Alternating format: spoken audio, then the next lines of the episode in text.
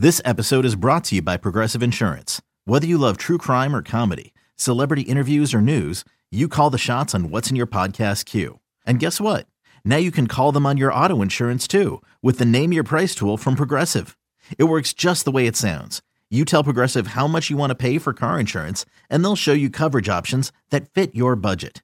Get your quote today at progressive.com to join the over 28 million drivers who trust Progressive. Progressive Casualty Insurance Company and Affiliates. Price and coverage match limited by state law.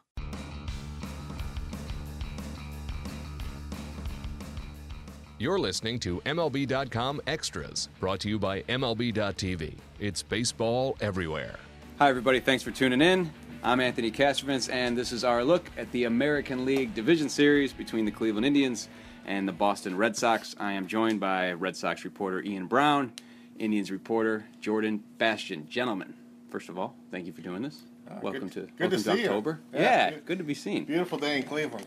So, Brownie, I want to start with you. Uh, how big of a deal did you think for the Red Sox, from the Red Sox perspective, the final weekend of the season, losing home field advantage of this series?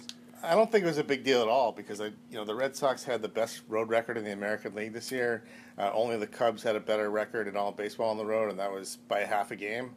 So I think this is a good matchup for the Red Sox. First of all, against the Indians, just with the way Cleveland's pitching has been depleted a little bit, the starting pitching. So I think that's why John Farrell kind of prioritized just kind of taking care of guys the last weekend of the season. You know, he took David Ortiz out in the fifth inning of I think a tie game on Saturday. So I think that kind of showed mm-hmm. you where his head was at, where he just wanted to get his team in good shape going going in. Uh, JB, we'll- do this like the vice presidential debate. I'll give you your, your turn to speak Point, on that. counterpoint. From, from the Indians' perspective, uh, how big was to, to swipe home field advantage from the Red Sox in that last weekend? Well, I mean, Sunday couldn't have gone any better from the Indians' perspective. They needed a very specific uh, set of results to occur for them to get home field and not to have to go to Detroit for Monday uh, for that possible makeup game. And everything fell in line perfectly from the Indians' perspective. They got home field in the ALDS. They didn't have to go to Detroit. And judging by how loudly everyone was celebrating in that clubhouse at the end of the games on Sunday, you know, it was kind of a, a big sense of relief for the Indians. And I think it's important because there's a lot of young players on the Indians roster who are going through the playoffs for the first time. And if your first postseason experience is stepping into Fenway Park, um, that's going to be overwhelming. Um, so I think that was a, a benefit for some of those guys where not only were they not going to have that hectic travel schedule, but they get a couple days off. They get to come home. They get to go through their routines, and then they get to open up in front of their home crowd. And they have the most walk-offs in the American League this year with 11, the best home record this year. And as we've discussed before, their offensive numbers at home compared to on the road are very drastic. Drastic to the point where you would think maybe there's a little more to it than than you would think otherwise. So uh, I think it was important just for their mental um, side of getting that rest, getting back home into their routines, and not having to walk into just the the chaotic atmosphere in the uh, fens. Uh, let's dig into some of the narratives associated with this series. Obviously, this is Big Poppy's final season. Um, Red Sox, you know, trying to get him back to the World Series stage. How much has that uh, kind of colored these these last few weeks? The, the race in the AL East and running away with that. Um, it, it's obviously been a big subplot. Yeah, it has been a big subplot, but more because of all the ceremonies and Yeah. just all, all of that. But I think the Red Sox themselves, um, you know, David Ortiz has kind of set the tone where he's just worried about winning another World Series. He's not worried about, hey, this is my last go around. So I think the young guys have kind of taken his lead and they've kind of kept their, their eyes on the prize. Sure, they would like him to go out on top, but they're not, you know, that's not their, their driving force. They, you know, these guys, these young guys have never played in the playoffs, so they're just excited to be here after finishing in last place the last two years. And another big narrative, of course, is Terry Francona going against his former club. Um, he's certainly done everything he can do to downplay that narrative he so far. Yeah, I mean, every time he's been asked about his feelings about Boston, he's quick to say, this series is about the players, it's not about him. And as Ian can attest, I mean, that's classic Francona, trying to kind of take the spotlight off of him. He has said it's it's kind of bittersweet going up against Farrell. You know, he's really lauded Farrell for the accomplishments, both what he's come back from personally and professionally this year. I think entering into this season, a lot of people thought, you know, he was on the hot seat and going to be gone pretty quickly. Um, so here they are in the postseason, um, two really good friends off the field, you know, former uh, teammates with the Indians, and Um, you know, I think that's going to be bittersweet because he obviously loves to see Farrell succeed, but this week he's going to be trying to beat him. So, uh, but yeah, Tito's done a good job of really saying, you know, from both sides, from Boston's perspective, from Cleveland's perspective, that the series needs to be about the players and not about his return. And I mean, honestly, it's been so many years now. It's not like he, you know, led them to the World Series two years ago or last year, um, or the chicken and beer stuff is fresh on everyone's mind. I mean, that was a long time ago now. A lot of years have passed, and you know, I think it's to the point where Boston fans give him a, a pretty warm reception every time we've gone back there to see him there. What are your thoughts on, on the Red Sox going up against Francona? Obviously, you covered him for a long time.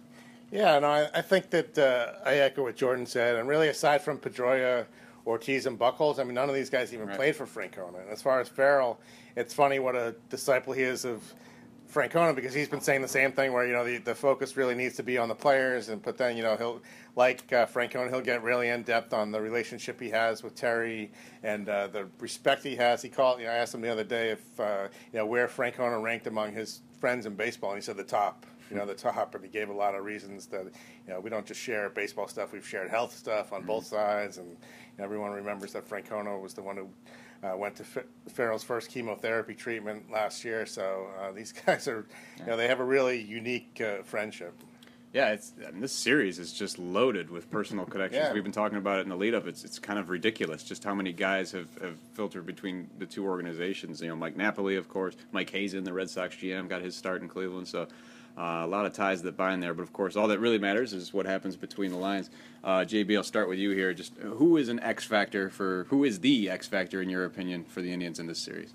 Well, that's funny. I wrote an X Factor story well, there you Indians.com. Uh, you can read all about it. No, I, I think Trevor Bauer is very, very important. You know, this is a guy who started in the bullpen on opening day, and they were kind of sending him a message that just because you've trained your whole life to be a starter and believe you're a starter, you know, you kind of got to earn it. Um, so they started him in the bullpen, um, ticked him off there for a little while, but you know, due to circumstance, due to his performance, he made his way back to the rotation and has just steadily climbed up that rotation through all the issues that have struck this team. The most recent one being Ace Corey Kluber dealing with a mild quadriceps strain. So that's why you see all of a sudden Bauer is the game one starter in the first postseason game um, since 2013 for this team. So I think he's going to be very important, especially if this extends beyond three games and he's got to come back on short rest, something they're very confident he's physically able to do. Um, he did it earlier this year in a game in Toronto that went 19 innings. He had thrown a very aggressive bullpen the day before, was prepping for a start the following day, and instead, on short notice, without even knowing he was going to have to, you know, came in and logged 80 plus pitches in five innings of shutout ball to help them win in a 19 inning uh, marathon. So I think he's going to be pretty critical. And then just given the rotations issues, I think the bullpen is going to come up huge. I don't think you'll see any Zach Britton type situations in this series. I think if Tito feels Andrew Miller is the best option in the fifth inning on, you're going to see him come in.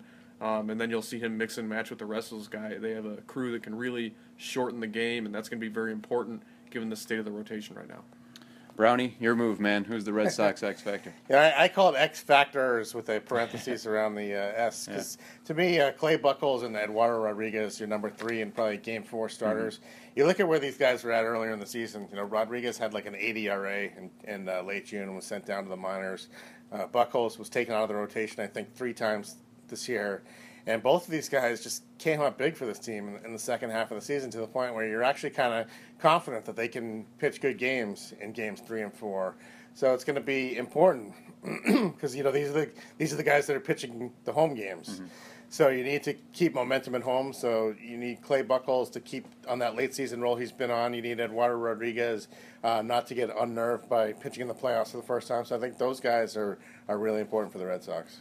Yeah, you know, the three of us were here in Cleveland on opening day, uh, David Price versus Corey Kluber, and I don't think any of us expected that point that would be the game two yeah. starters, yeah, yeah. Uh, David Price and Corey Kluber.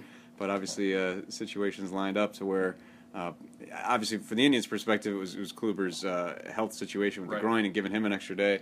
Uh, what went into the Red Sox decision with Porcello over Price for game one? Yeah, I mean, it was really more Porcello than Price. I mean, Porcello has been, you know, one of the top three or four pitchers in the AL all, all season long here, and he's just been machine-like consistency. Where you know Price had a pretty good second half, but he hasn't had that same consistency as Porcello. He's had off night here and there, and with Price, there's going to be a lot of you know a lot magnified on his playoff record going, going into that start mm-hmm. game too. We've been hearing about that ever since he signed with the Red Sox. You know, and it's kind of risky to sign a guy for two hundred seventeen million dollars who has, has, I think uh, you know no no playoff wins and starts. He's won one game in relief. So is, is, he a guy that maybe presses a little too much in the postseason? And that's why game two, I think, is going to be the most fascinating game of the whole series. Uh, and, and, JB, just a note on Josh Tomlin because he'll be mm-hmm. so.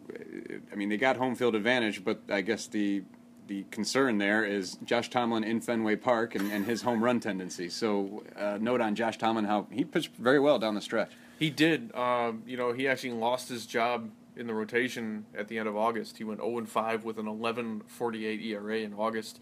Uh, and was removed, you know. But then all of a sudden, you lose Carlos Carrasco, you lose Danny Salazar.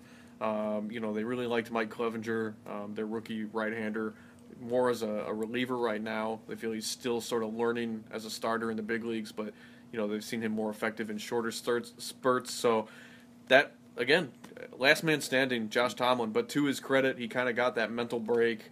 Um, he was able to really sit down and figure out what was going on. He got very cutter happy and kind of switched up his arsenal a little bit. You know, it was a little more evenly distributed over the month of September, and I think he had a 169 ERA off the top of my head over the last month. You know, no walks. Uh, really looked like the guy he was earlier in the year when he started the year nine and one with a with a low three ERA. So obviously, um, there's going to be possibly some regression to the mean. But again, as we discussed about the Indians bullpen, if they can get four or five innings out of Josh Tomlin effectively, they have the bullpen to make up the innings. Uh, I think that's what they're looking at right now as they go into that. But um, as you mentioned, very homer prone. I think he gave up the second most home runs uh, in baseball, or maybe at least the American League this year. And putting him in Fenway is a dicey situation um, for a fly ball guy like that. But you know, the last month gives them that faith that you know he can at least be effective to the point where you bridge that gap to that bullpen. Ronnie mentioned uh, Tomlin as, as, sort of a question mark uh, from the Indian side, from the Red Sox side, uh, just given the way his season ended. Craig Kimbrel's a little bit of a question mark yeah. right now. Uh, had trouble finding the strike zone his last few times out. What's what's the word on him going into this? Yeah, he's had some real mechanical um, flaws lately. So they say he's getting rotational uh, with his with his delivery, and he's worked a lot on that the last few days.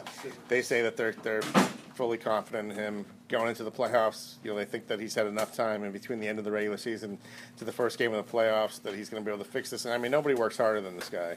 Um, so, but that is going to be a big focal point until you see him close out that first game. So I know Red Sox fans are going to be anxious about it until they see him lock down that first day. So I think that's a big talking point uh, going into the series. All right, can I get some predictions out of you men? JB, you go first. Well, you know, the fact that Corey Kluber is in game two, and then if it were to extend to five, is their game five starter, you know, I think that gives them the edge if the series goes the distance. Um, so I'm going to say Indians in five. Okay. I'm going to say Red Sox in four, so they don't have to face Corey Kluber in game five. A couple of homers here. All right. yeah, yeah. I want to thank Jordan Bastian and Ian Brown for joining me. Should be an, a fascinating series, the American League Division Series between the Red Sox and Indians. Thank you all for tuning in. This has been MLB.com Extras. MLB.tv Premium, the number one live streaming sports service, is celebrating 13 years. Watch every out of market regular season game live or on demand in true HD. Real time highlights, live look ins, pitch tracking widget, and more. MLB.tv Premium includes a free At Bat 15 subscription. Watch live baseball on over 400 mobile and connected devices. Watch at home, in the office, or on the go every night on every device. Blackout and other restrictions apply. Visit MLB.tv for details. It's blazing hot outside. You get in your car to turn on the AC to get cold air pumping, but it blows hot air out. This issue is commonly caused by low refrigerant due to leaks in the AC system. You want an easy, all in one solution that will restore the cold air in no time. AC Pro Recharge Kits. Make restoring cold air easy for even those with zero DIY experience in less than 10 minutes. Save time and money versus going to a shop by picking up an AC Pro Recharge Kit today. Be a pro with AC Pro.